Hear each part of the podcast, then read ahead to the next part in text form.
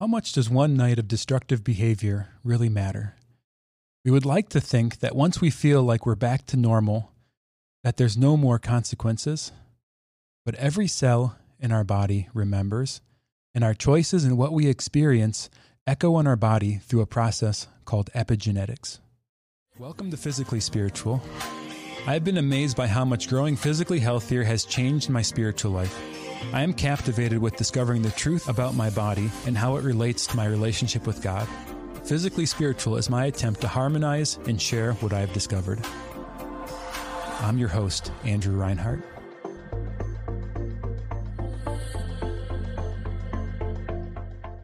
Welcome back to Physically Spiritual. You've made it to the second episode of our series about the body, how the body can become an ally in our quest for holiness. Our previous episode was about the intelligence of the body. In upcoming episodes, we're going to be exploring uh, different things the body does that we might not even be aware of, and how uh, things we can change about our lives can help our body become an ally in our quest for God. Before we get started, I want to remind you about our show notes. In the notes are all the references I'm using, especially now that we're going to be uh, kind of talking more about science and medicine. There'll be references to different podcasts and videos to watch my articles on these topics and also uh, references to different articles that I'm citing during the podcast. Uh, if you want to support Physically Spiritual, I'd invite you to become a member of the Awakened Nation. The Awakened Nation are patrons of Awakened Catholic. So head over to awakenedcatholic.org and join the Awakened Nation. Everything we do is important. Every choice is either toward health or disease.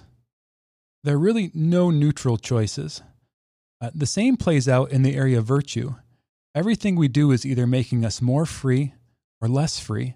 Everything we're doing is either helping us be more and more the image of God we're called to be, to love others, to experience freedom and joy, or what we're doing is actually slowly enslaving us, obscuring the image of God in our life, and, and drawing us away from what we're called to be. This also plays out in our body. Our choices have this sort of reverberation or echo in our physiology. Everything we do and, and everything that happens to us has the potential to cause changes in the ways our genes express. And this, uh, this phenomenon of the genes changing, in a sense, switching on and off, is called epigenetics. The word epi simply means over or on top of, and then genetics are our genes. Uh, so epigenetics is gene expression. Uh, nearly every cell in your body has the same DNA. Uh, for those science people out there, deoxyribonucleic acid, DNA. Um, and these groupings of DNA that encode for the creation of proteins are called genes. Um, we get our DNA from both our parents, except for the mitochondria in our cells, or the little powerhouses of our cells, have their own DNA, and all this DNA actually comes from our mother in the mitochondria. Um, so DNA is read and transcribed into something called RNA, and then ribosomes translate the RNA into protein. And this is, is, is kind of the, the basic of our foundation of our physiology, of the way our whole body is functioning. Um, so there's thousands and thousands of these genes in the human genome.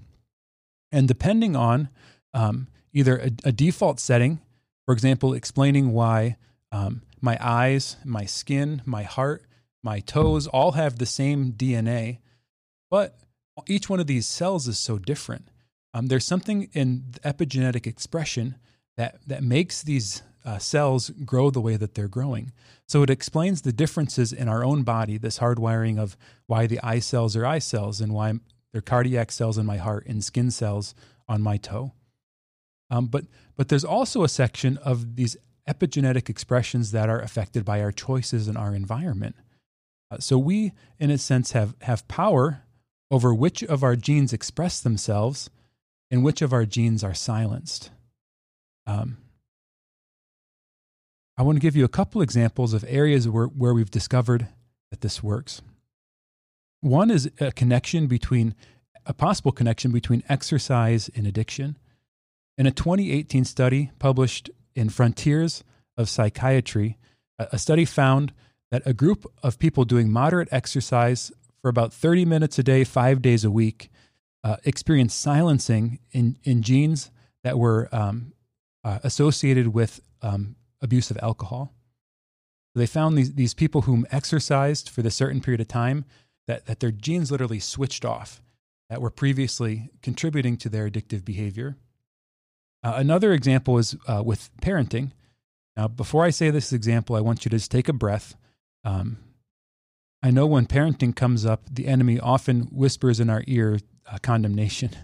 Uh, so we judge ourselves harshly, I think, when we're responsible for other people. Um, so don't hear this and and think that I'm judging you or that you should judge yourself or that you've ruined your children or something like that.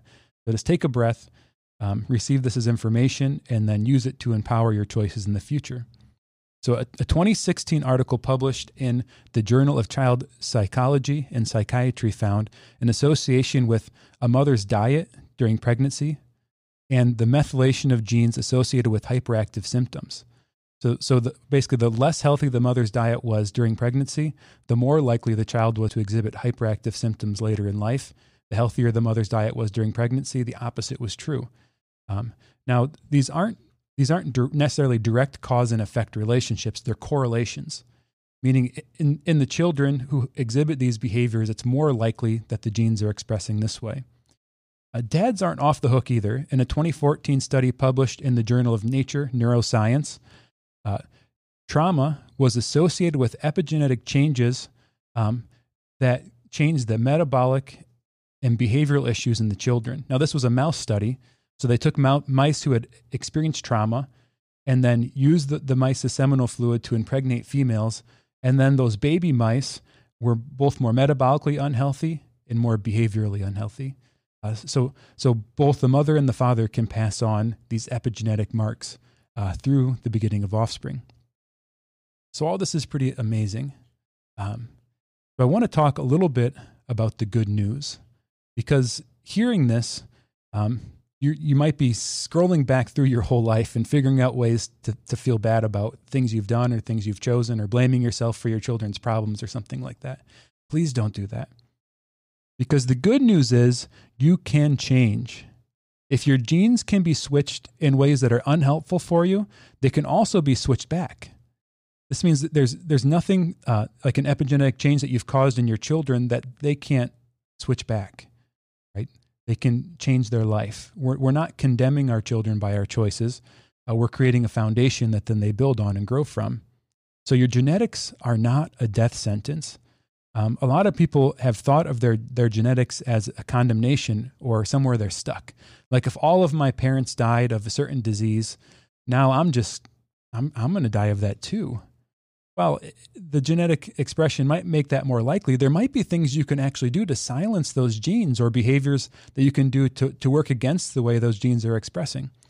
Um, so, with this knowledge, we have a significant amount of control on our outcome, on where our life goes, and and how our our body reacts in certain situations. So we're not condemned to the fate of our parents. Um, now, a lot of the research on epigenetics is new, and we understand some correlations, but there's a ton of complexity. There's tens of thousands of genes expressing in the human body, a lot of them um, coding for multiple different functions in the body. Um, so there's a ton of complexity when you add this epigenetic layer to it. In addition to that, it's a hard topic to research because while um, you can do a, a study where maybe um, you expose a mouse to trauma, it's not ethical to expose humans to trauma. Um, so it's it's hard to study this in living uh, human people. So a lot of the research is done with correlation, meaning they'll they'll take a cohort of people that are expressing a certain thing in their life, and they'll look at the way their their genes are expressing themselves, the epigenetic signatures, and then they'll ask the question, you know, is there a connection here? Is there a correlation here? So we'll eventually get to a place where I think where we have a pretty clear understanding of of what genes not only do what, right, the, the decoding of the human genome in a functional way, but also then what we can do behaviorally to change those epigenetics, what specifically switches them on and off. Everything is information for the body, we ended with that idea at the end of the last podcast. Everything that we do is information that the body receives and reacts to. Um, so, in, in the case of epigenetics, you can think of the genes you have, your DNA is your genotype. When you add in your environment and what, what you do, so what happens to you and what you're doing to the world around you, then you have the expression of your phenotype. So, genotype plus behavior and environment equals phenotype. And we each have a, a unique way that our genes are expressing.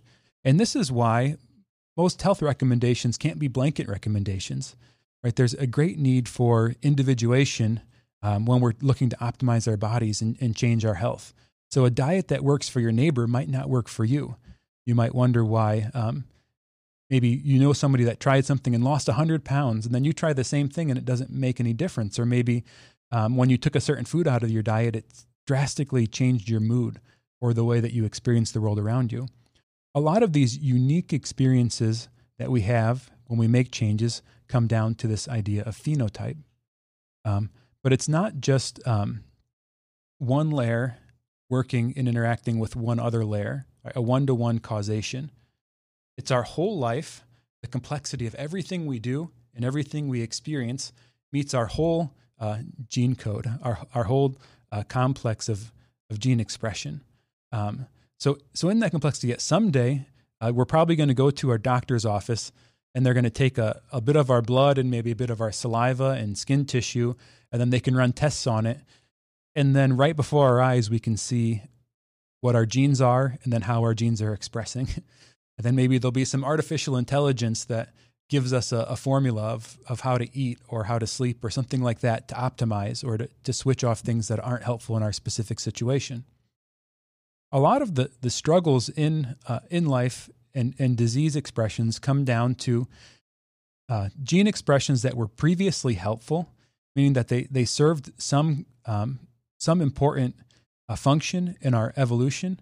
So maybe 50,000 years ago, it was important that every time you ate a lot of fruit that you gained weight, right? And so this way, when the, the fruit came into season before the winter, you ate it up and you ate as much as you could and all of it you could see.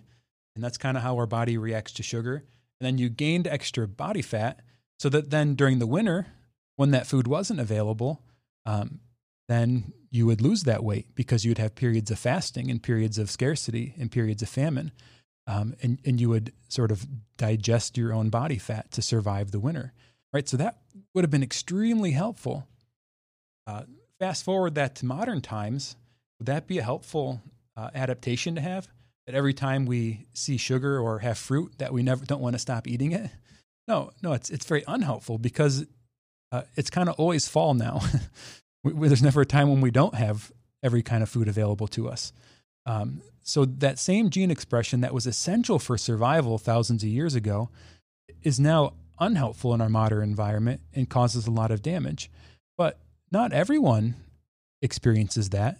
You know people whom can eat and eat and eat and eat and they never gain any weight. Right? So so what is this? This is the way that their their gene expression is meeting the environment and their behavior. The, one of the other pieces of good news is we don't have to wait for science uh, to catch up and decode every bit of human epigenetics and every bit of human behavior in order to start um, improving the way our epigenetics help us to live a healthy life. Um, the same things that make healthy humans uh, will make healthy epigenetics. in, in a sense that these gene expressions were formed by the experience of our ancestors, right? So, so when we uh, are asking the question how to live, for example, what to eat, how to sleep, how to exercise, how to connect with another person, how to set up an environment that's really going to enrich us, um, we don't need a thousand randomized controlled trials and and and great studies of of massive amounts of population. Um, we can just simply ask the question: Well, what makes a human flourish? Right? How how would my ancestors have lived in a way that, that matches for health? And I'm not here proposing that we go back to a Paleolithic lifestyle like we, we all um, go out and live in tents in the woods or something like that. It might work for some people. Uh, go, go spend a few days in a tent and see how you feel. Um, there are people in certain parts of the world that do what's called nature bathing to deal with trauma or to heal. They actually literally go out in the nature for days because people experience this resting of their nervous system. And then a greater openness to uh, to healing out in nature. Um, so some people actually do that for short periods of time, um, but we can't recreate the environment of our ancestors. And on the other hand, all of our ancestors didn't live in the same environment. All of them didn't eat the same foods. Uh, so depending on on our our genes, different behaviors are going to be helpful for um, for some of us in some situations and harmful for others in other situations. All this is to say, though, um, that when we're we're thinking of how we feel and our choices, um, one holding the fact that all of our choices are significant, right? Everything we do has some level of importance, some level of meaning. We already know this is true spiritually, right? That every every choice we make is either bringing us closer to God or further from God. Uh, but this is also written into our bio- biology. Our bodies beautifully reflect so many of the truths of our theology. Um, and then when we're um, sometimes when, when we're feeling stuck, right, we can ask the question, what can I change in my life behaviorally or environmentally to change the way my body's expressing in this situation? So you might be able to actually search for uh, some research that's been done into some specific area that where you struggle. And and if you're really having a hard time with something or or experiencing a lifestyle disease, you might actually choose to uh, have your your genome sequenced, right? Have your DNA tested, and there's artificial intelligence or or doctors that can look at that and then interpret it into behavior, um, and, and customize your diet or customize your lifestyle in a way that can be really healthy. Thank you for watching this episode of Physically Spiritual. I want to remind you about our show notes. Uh, this is one of the more scientific episodes, and, and epigenetics is certainly one of the, the newer fields of science. So I would encourage you to take a look at the show notes to uh, learn some of the, the more of the details about this topic, um, to find some of the research that have gone into this episode, and also to branch out and to learn more. Uh, also, check out all the articles and things that I'm publishing at becominggift.com. And if you want to support the show, go to awakencatholic.com and join the Awaken Nation. Thanks for watching this episode of Physically Spiritual. If you're watching the show on YouTube, make sure to press the like button, subscribe to the Awaken Catholic YouTube channel, and turn on the bell notifications so that you can find out when new episodes are released. Also, it's super helpful if you could leave a review for the podcast on iTunes or your podcast player. At Awaken Catholic, we're dedicated to bringing people to truth through beauty. This show and all the shows here on Awaken Catholic are only possible because of people like you. You can become a part of what makes this all possible possible by making a tax deductible donation for as little as the price of a cup of coffee a week. To join the Awakened Nation, visit awakencatholic.org forward slash join.